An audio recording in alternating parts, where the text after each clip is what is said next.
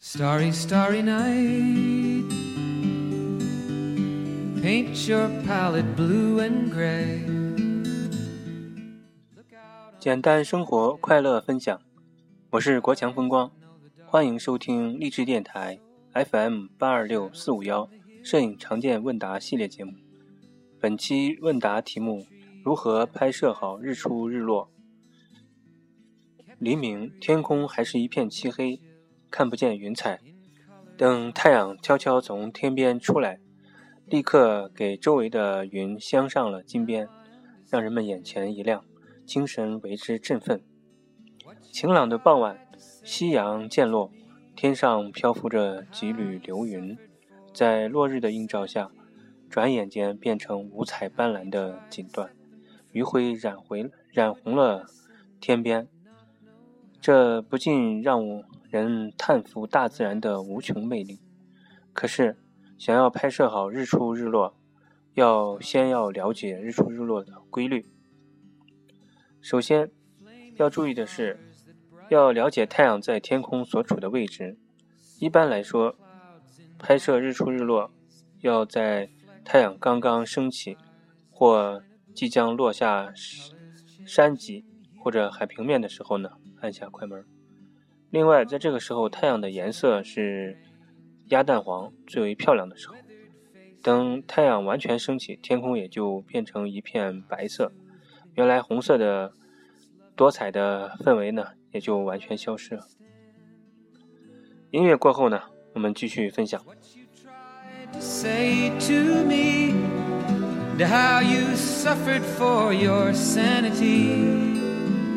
And how you tried to set them free，they would not listen。i did not know。日出日落时的光线强度会迅速增加或减弱，很少有一个稳定的曝光数据。它的速度大概是每分钟呢增加或减弱一档光圈，所以呢想要获得正确的曝光，就必须大约每隔一分钟左右就测一次光。测光时呢，应该避开天空、太阳附近的天空，呃，在太阳附近的云上测光。然后在取得的曝光读数的基础上呢，再缩小一档光圈曝进行曝光。这样做呢，有一个好处，它能使色彩达到我们人眼所见到的色彩的饱和度。以日出日落的景色为背景呢，人物处于呢背光状态，常会形成很大的反差。摄影时呢所采用的曝光。要是简单的从天空的亮度为标准，获得的照片常常会成了剪影，地面的景物和人物只是轮廓，很难分辨下下面的细节。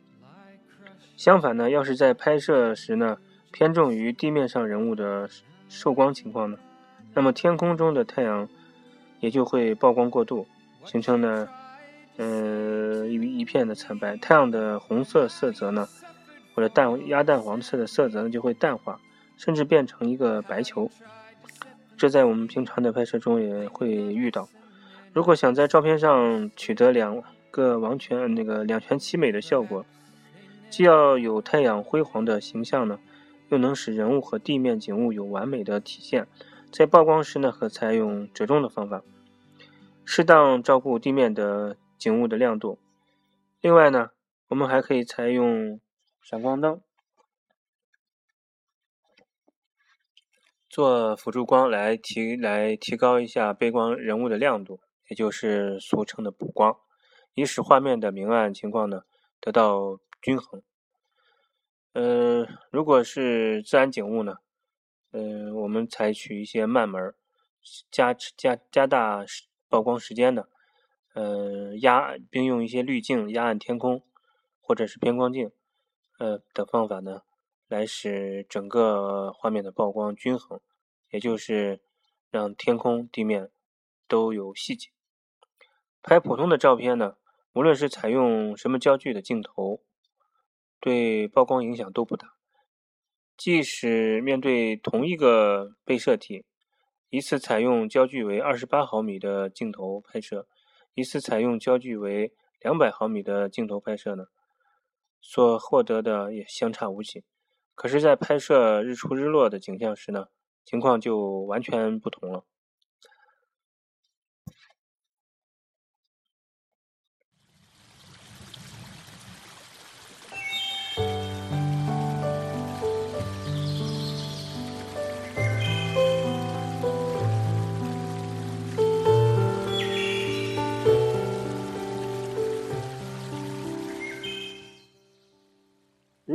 在画面内，呃，安排太阳，对曝光量的确定，在相当程度上要受到所使用镜头的影响。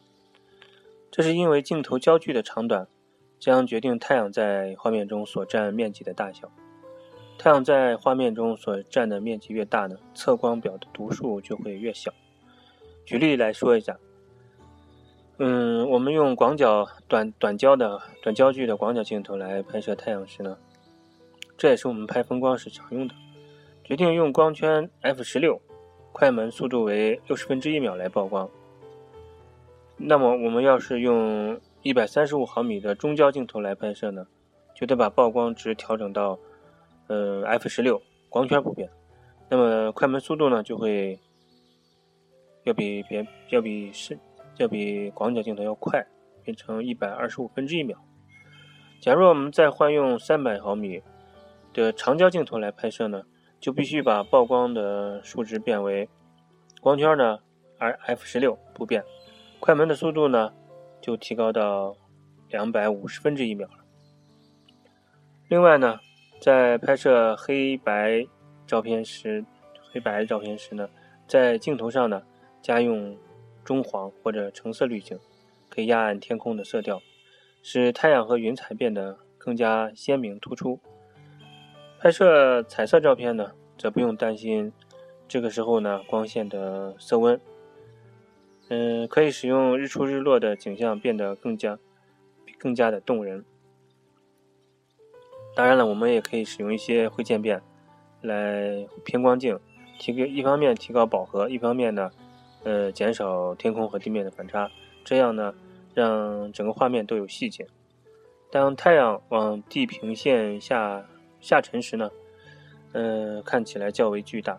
但是若用标准镜头或广角镜头拍摄呢，呃，在画面上通常呢，也只是一个小红点。若要把这个景色的照片呢捕捉下来，最有效的方法是用呃长焦镜头。比如，呃，两百毫米以上的长焦镜头，若要是再配上一个增距镜，那么这个效果就非常的好了。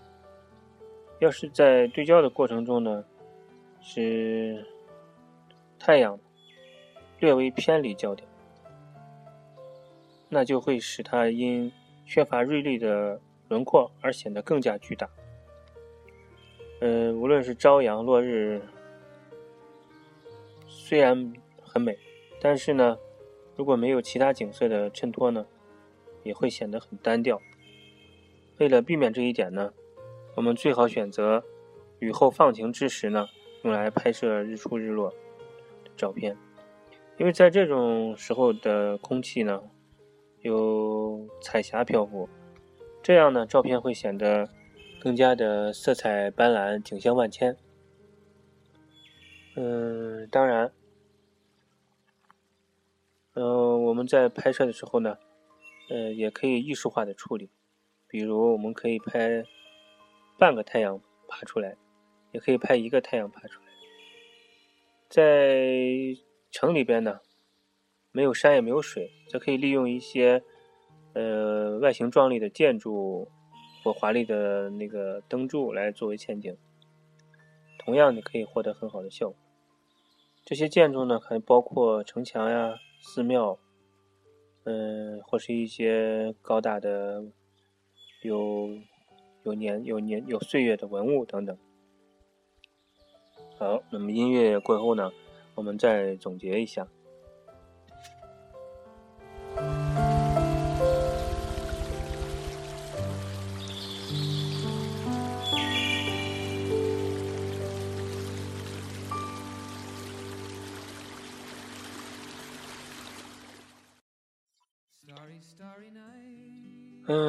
总结一下日出日落的拍摄技巧。嗯，第一个呢，我们要选择合适的地点、合适的时间，使用呢合适的设备来拍日出日落。当你事先考虑要拍出一定的效果，嗯，例如你想利用一块突出地面的岩石作为前景，但太阳呢，呃，又不会正好落在它的后面。太阳会移到右边，并可能错过这块石头。如果你的目的是想当太阳的光洒落在这块石头上时拍摄呢，你必须抢先移到合适的位置来拍合适的画面。第二点呢是合适的季节，拍摄日出日落的最佳季节呢是春季和秋季。嗯，这个。这两个季节比夏天的日出要晚，日落呢要早，对拍摄有利。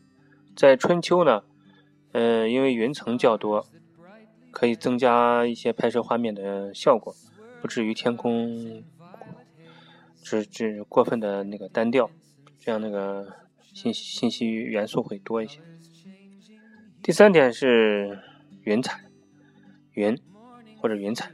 云在拍摄中呢是自然的反光物体，它能传播太阳的红光，从而呢不断变化着作品的色彩和构图。云彩呢也可以作为拍摄的主要题材，但是要注意观察当云遮住日太阳时呢的情况。光线呢会从云后面呢，嗯放射成放射状，从而使画面呢增加极为动人的效果。当太阳刚刚升起时呢，云会非常的明亮，呃，是非常合适拍摄的时候。但要注意观察，当太阳逐渐从这个亮边中间过过出现时呢，要抓紧时间拍摄。第四个是倒影，在拍摄水面倒影呢，会使日出日落的照片呢更加增色。比如平静的海面、湖面，能反映出天空中的景物，呈现出呢如镜中一样的梦幻的景象。而当水面有微风轻轻吹过的时候呢，会出现一些嗯有着模糊的倒影，更加的有有艺术感，在水面上留下更加耀眼的光线。并从呢地平线到画面的前景之间呢，勾画出一条嗯动动感的光带，色彩斑斓。当太阳渐渐落下时呢，嗯，这条光光线光带呢会延伸到你的眼前，也会增加画面的冲击力。第五个是曝光。直接对着太阳曝光呢，度数肯定不准，这样会导致画面上呢只有太阳，而其余部分呢却曝光不足。有两种方法能帮助你确定合适的曝光度数，一种呢是先让太阳处于取景器内的三个不同的位置，然后呢取三个曝光度数的平均值。另外一个方法呢是直接采用在你头顶上的天空。呃，进行测光，拍摄日出日落呢，使用不同的曝光会产生不同的拍摄效果。呃，因此我们可以使用包围曝光法进行拍摄。我们得到三张照片，我们可以从中选一选一张呢最好的。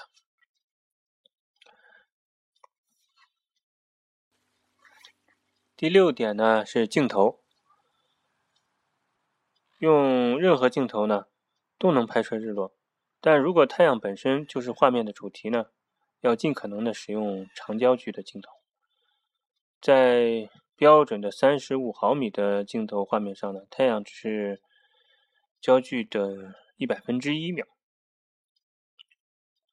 如果是五十毫米的标准镜头呢，太阳的大小仅仅是零点五毫米。用两百毫米的镜头呢？太阳的大小也就两毫米，而用四百毫米的镜头呢，太阳就四毫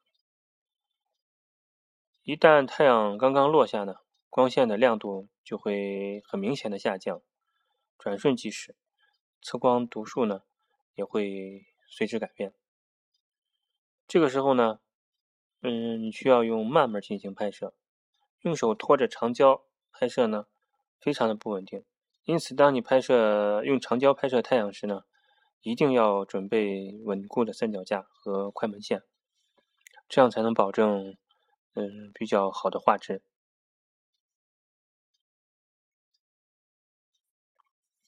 第七点是光圈。当日落作为摄影作品的主题时呢，嗯，应该重视控制光圈的大小。用小光圈呢，能使太阳呈现出星状的效果。光圈越小呢，这种效果也就越好。第八点是防止眩光。我们直接拍摄太阳呢，会在镜头内呢产生眩光，从而使画面的反差严重失调，画质也会有所损失。嗯，这时候呢，遮光罩就有助于呢限制眩光。有些时候呢，遮光罩起不到作用的时候呢。我们可以用手在太阳的上方呢，稍微打一下，或是用一个书本，用一个黑卡之类的，只要不出现在镜头里穿帮就可以了。同时呢，我们使用最小光圈呢，也可以减少这些光斑。第九点呢是色对于色彩的安排。当太阳在空中呢渐渐下落时呢，色温也会减低。会形成暖色调。嗯，在我们的肉眼看到太阳是红色之前呢，它已经开始成了深黄色，然后呢是橘黄色，最后成为红色。这个变化呢是非常快的。这种效果呢，也会使画面的非常的增色。嗯，当然了。我们除了通常的这种拍法呢，然后也可以改变一下太阳的色调，比如我们用一些浅蓝色的滤镜呢，可以去掉日出日落照片中的温暖热烈的色调，拍出一种冷调的日出和暖调的日出，对做一下对比。嗯，第十个，呃，也是。最重要的就是保护好你的眼睛，尤其是长焦镜头。嗯，我们对着太阳测光的时候呢，会对眼睛有所损害，对你数码相机的 CCD 呢也会有损害。当太阳接近地平线时呢，透过取景器去观察，一般来说是安全的。太阳在空中呢越高就越亮，这时呢直接观察太阳就也就危非常危险，尤其是呢。使用长焦镜头来观察，更是如此。简单生活，快乐分享，海阔天空聊摄影。欢迎收听励志电台 FM 八二六四五幺，国强聊摄影系列节目。苹果系统用户可登录播客，输入“国强聊摄影”或“风光摄影”。感谢朋友们的收听和支持，下次再见。